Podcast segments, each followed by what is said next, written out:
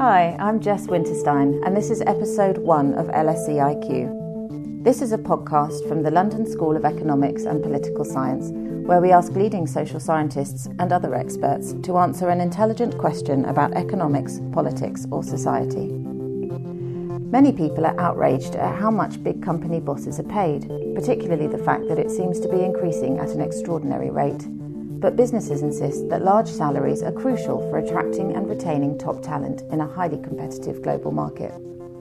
It's a debate that clearly divides opinion. Government has tried to intervene, some shareholders have rebelled, but big business continues to call the shots. In this episode, Joe Bale investigates how chief execs continue to command such enviable rewards and asks the experts are they worth it? Chief executives are taking home record pay packages worth tens of millions, while most people are lucky to get a small annual pay rise, and many are struggling on minimum wage and zero hours contracts. It all seems rather unfair, but on the other hand, highly talented people have always commanded lavish salaries, and many of us aspire to be among them. In my quest to find out if the pay packages are money well spent, I began by speaking to Deborah Hargreaves, a former business journalist who is the founder of the independent think tank, the High Pay Centre. She explained how, until relatively recently, being a chief executive was not such a big deal. Well, we've seen a real change in the role of chief executives over the past 30 years. And what we've seen since 1980 is an escalation in pay. At the same time, the job has changed. So you've gone from um, having a chief exec who was a normal middle class businessman in the 80s with a job that could be compared to the local bank manager, the headmaster, the local police chief, and with pay rates that compared, so 15 times average wages, really. And then we moved into an era of high finance in the 80s as the city was deregulated. A lot of investment banks came over from America. The economy became much more financially orientated. And companies got bigger. The chief executive's role changed. It became more global, more international. But we also saw pay rocket, and we have seen pay go up from the late 1990s. It was about 47 times average wages. Well, now we've got it at 5.6 million as an average for Britain's top businesses. That's the FTSE 100, and that's 160 to 170 times average wages. That's a pretty staggering increase, but with globalisation, the job has obviously become way more challenging. No one disputes that these are difficult jobs. It's long hours, it's a lot of responsibility, and they are hard. You know, they do put a lot of effort in. But what we're saying is this pay has just got out of all proportion to everything else that we measure it against. And pay hasn't gone up in hand in hand with the performance of companies. So companies that share prices and companies' profits have not grown at the same rate as executive pay. So we sort of see a group of managers, if you like, taking more than their fair share at the company, at the same time holding down wages for everyone else. There is an idea that creating a wealthy elite is good for the economy, that everyone benefits. That was the theory that this would trickle down into the rest of society, but actually that has been disproved. It doesn't really trickle down. People who earn millions are more likely to save their money or they spend it on top quality assets like very expensive houses, yachts, one offs they don't kind of affect the economy day to day. If you spread money more freely through the economy, you give it to people lower down the income scale, they're much more likely to spend it. So, shareholders in some big companies have staged rebellions. That must have had an impact. Well, shareholders should be doing more, we think. Some of them are very engaged, and you are seeing um, more protest votes at big companies. So, for example, we had 60% of shareholders voting against pay at BP, where the chief executive was paid £14 million, but the company made a big loss. So some shareholders have been protesting, but not enough. Some of them are just not engaged enough. They don't have the resources to devote to looking at pay, um, or they just don't care because they're in the same sort of high pay regime themselves.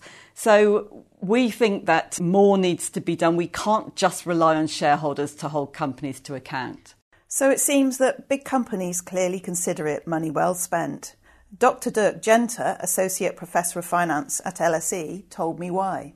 I do understand the concern, and I do share the concern to at least some extent. There were certainly a lot of excesses in CEO compensation. There are individual firms where the boards are powerless and managers are literally just taking enormous amounts of money off the table that really belong to shareholders or workers or some of the other stakeholders in the firm.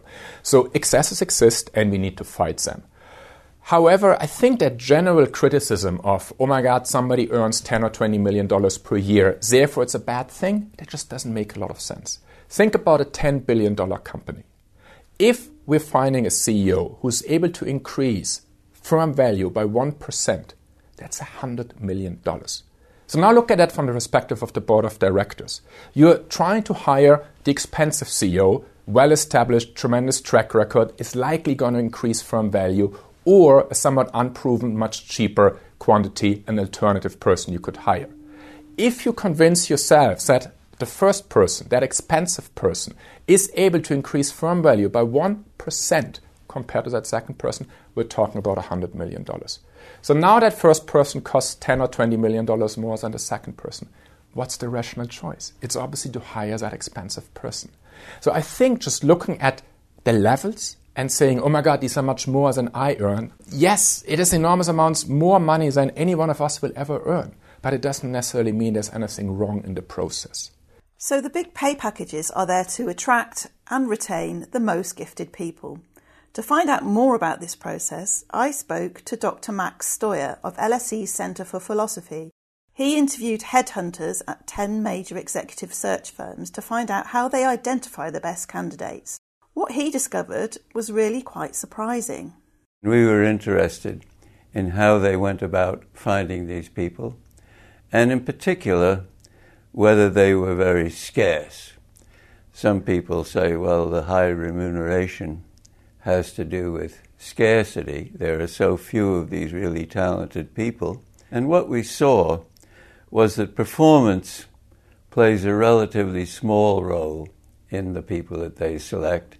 It has far more to do with uh, career path, with uh, references, which are largely character references, and most important, what the search firms call fitting in.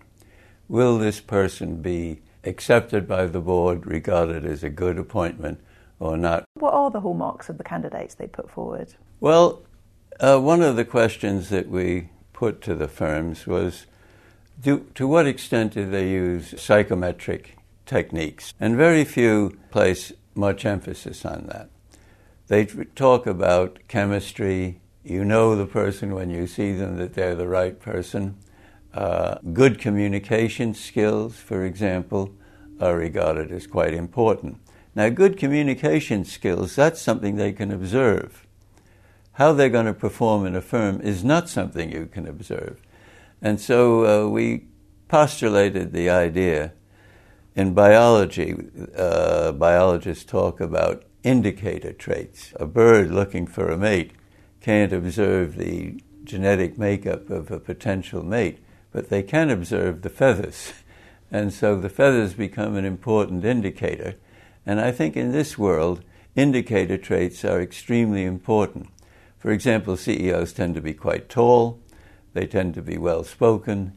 They tend to be good communicators. They tend to have an aura of authority about them. All of those things can be observed, but performance, that's something different. Surely the headhunters keep a track record of performance. There was one thing that did surprise us a great deal, and we asked all of them uh, once an appointment is made, do you follow up on how well that person has performed? And they said to a man and a woman, and in fact, many of the people in the search firm activity, particularly at the high level of women, they all expressed to us some concern that they don't follow up with how well people have done.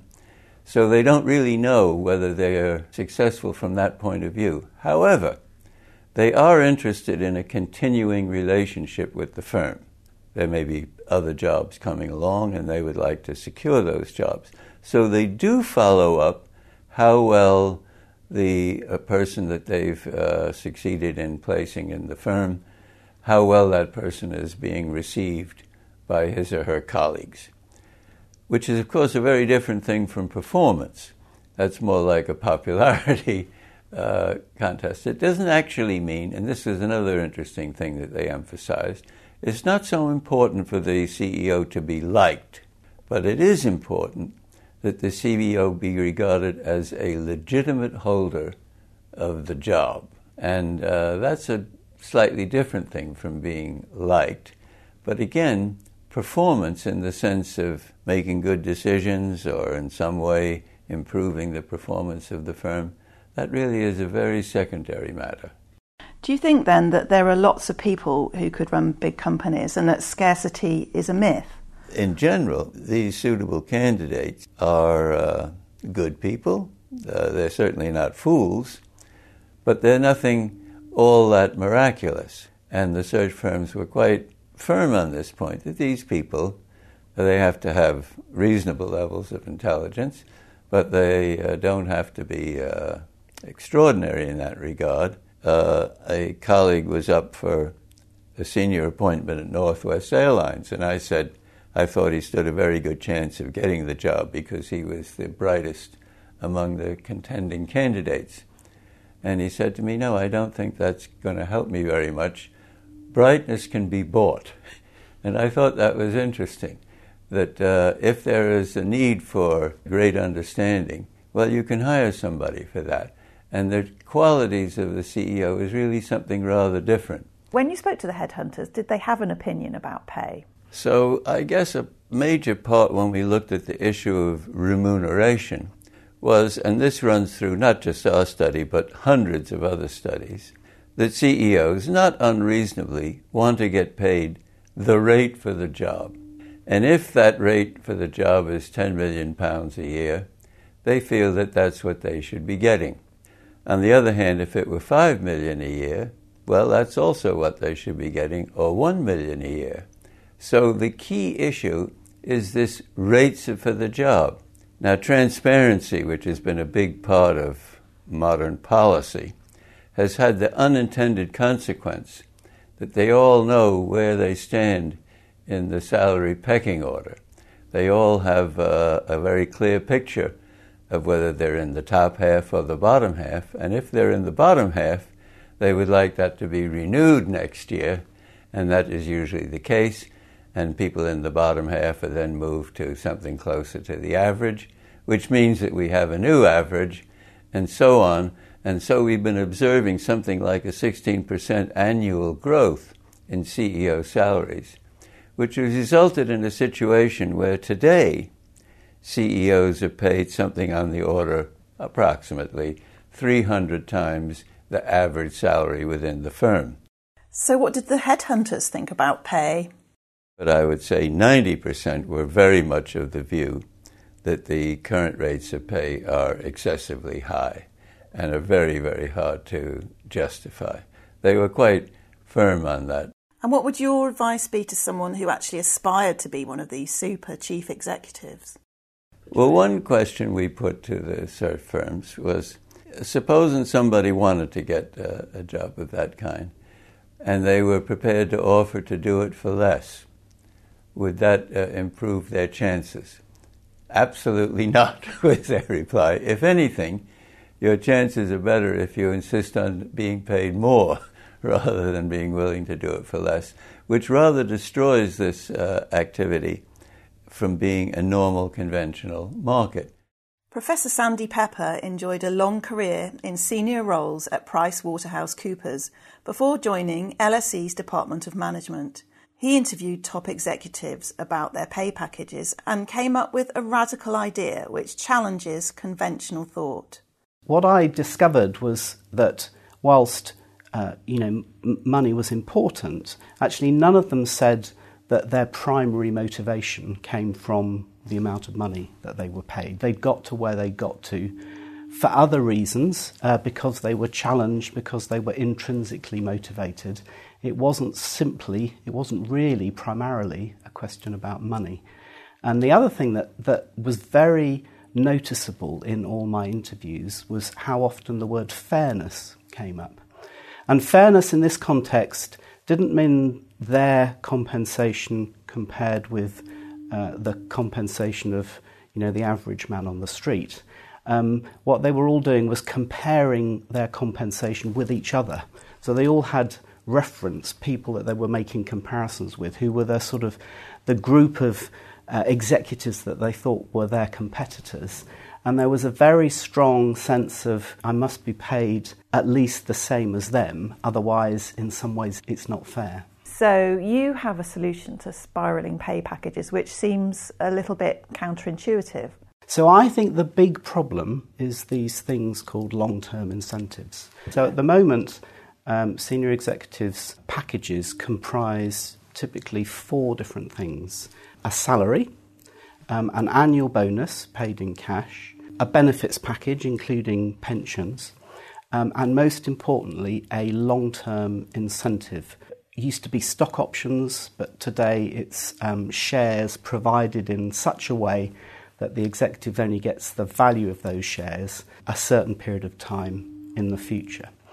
And the big growth in the value of senior executives' pay packages over the past 15 years and probably longer is largely attributable to their long term incentives. So, salaries, executive salaries, have gone up, you know, much the same rate as, um, as average wages. But the big explosion in, um, in, in executive total compensation is in their long term incentive packages. So it seems like they regard these long term pay components as being worth far less than their face value. So, what I've discovered in my research is that executives attach a very high discount factor to, to their long term incentives when they're rewarded. When they're awarded a long term incentive, they immediately discount the value of it by something like 70%. So, you know, it's only worth 70% of what they actually get. Um, and because of that, inevitably, they want more. They negotiate more with the companies uh, that are providing uh, these long term incentives to them. So I think um, that peculiarly, long term incentives are actually one of the causes of inflation and executive pay, rather than, as government thinks uh, and regulators think, a potential solution. So my my idea is that actually it would be much better to get rid of them entirely, to pay senior executives a simpler package, larger salaries, and a, an annual bonus, uh, but none of these fancy share plans. But also to insist that they invest some of the money that they've received, some of their own money, in buying shares in the company that they work for. So they align their interests with those of shareholders because they've invested some of their own money. Now, I think you could construct a package like that that in total would be less than the current levels of um, executive pay that we're seeing, but actually would be more motivating for the people that receive them. And so potentially everybody would be a winner. It's an interesting idea, but governments have tried various reforms with little impact. I spoke to Sir Vince Cable of LSE's Institute of Global Affairs, who tried to tackle the issue when he was Secretary of State for Business in David Cameron's coalition government. He introduced legislation requiring big companies to be more transparent about pay and giving shareholders a binding vote on pay policy every three years. I began by asking Sir Vince how much further he would have taken things were it not for the constraints of working in a coalition government. This wasn't an issue where we had violent disagreements, but I would have, I think, pushed things further. I think the areas of um, doubt and disagreement were how actively we should build in uh, worker consultation.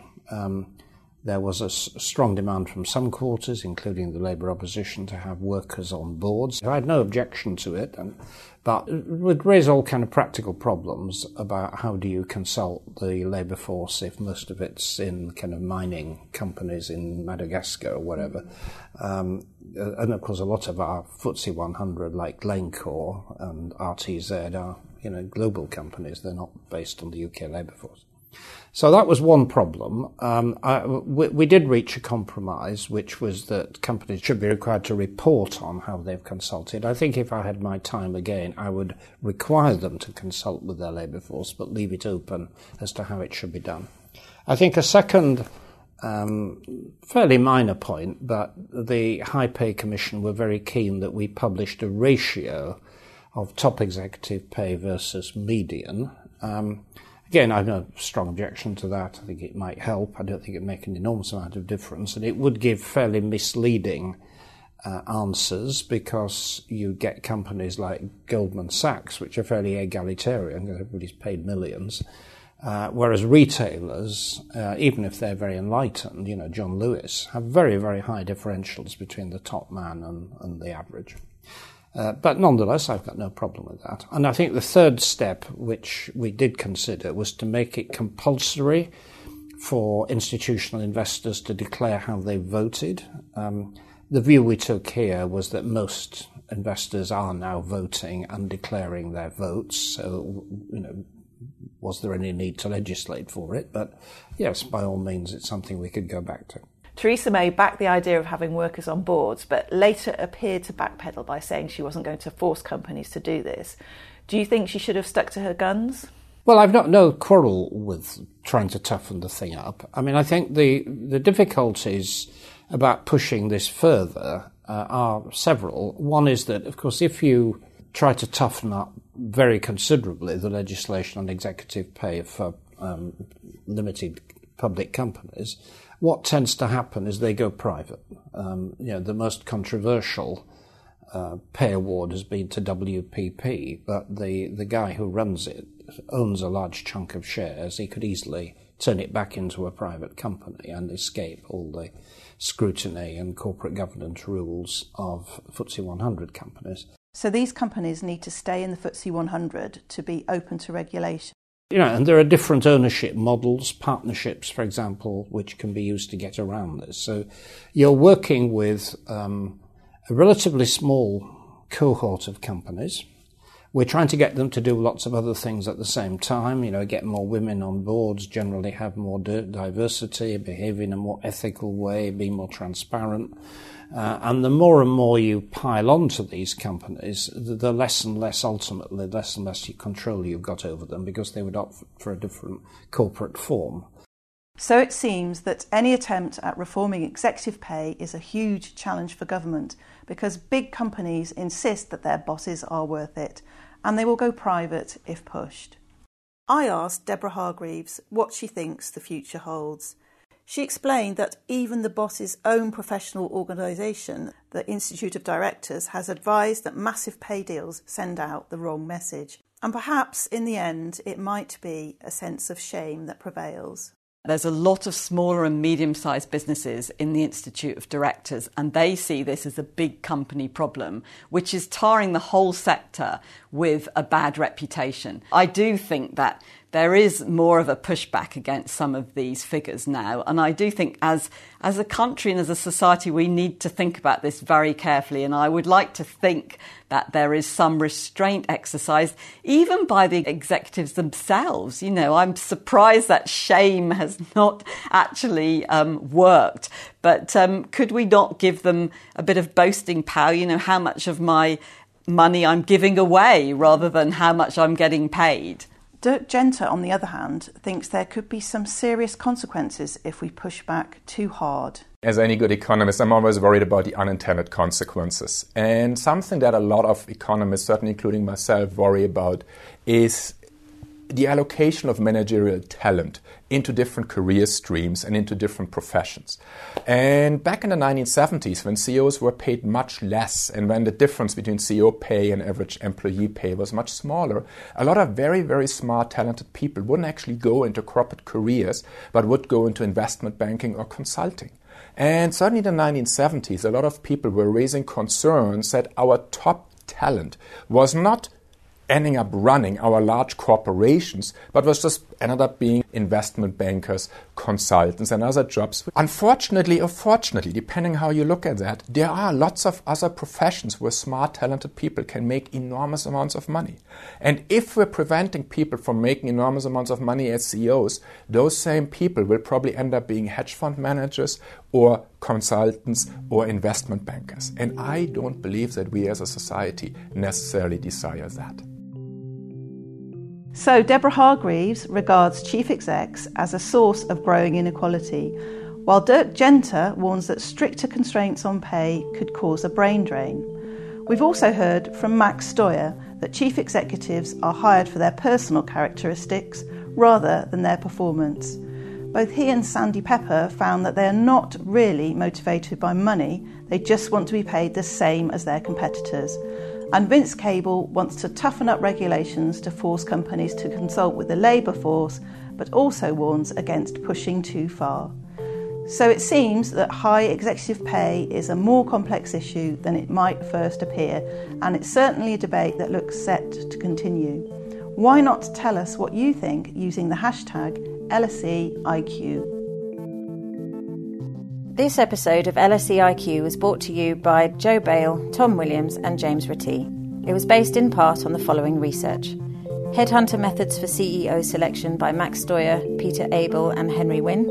The Economic Psychology of Incentives New Design Principles for Executive Pay by Sandy Pepper, and CEO Compensation by Carola Frydman and Dirk Jenter. All the associated links for this episode can be found in the show notes at bit.ly forward slash LSEIQ1. For more episodes of this podcast and to subscribe on iTunes and SoundCloud, please visit bit.ly forward slash LSEIQ. See you next time when we ask what's the future of work.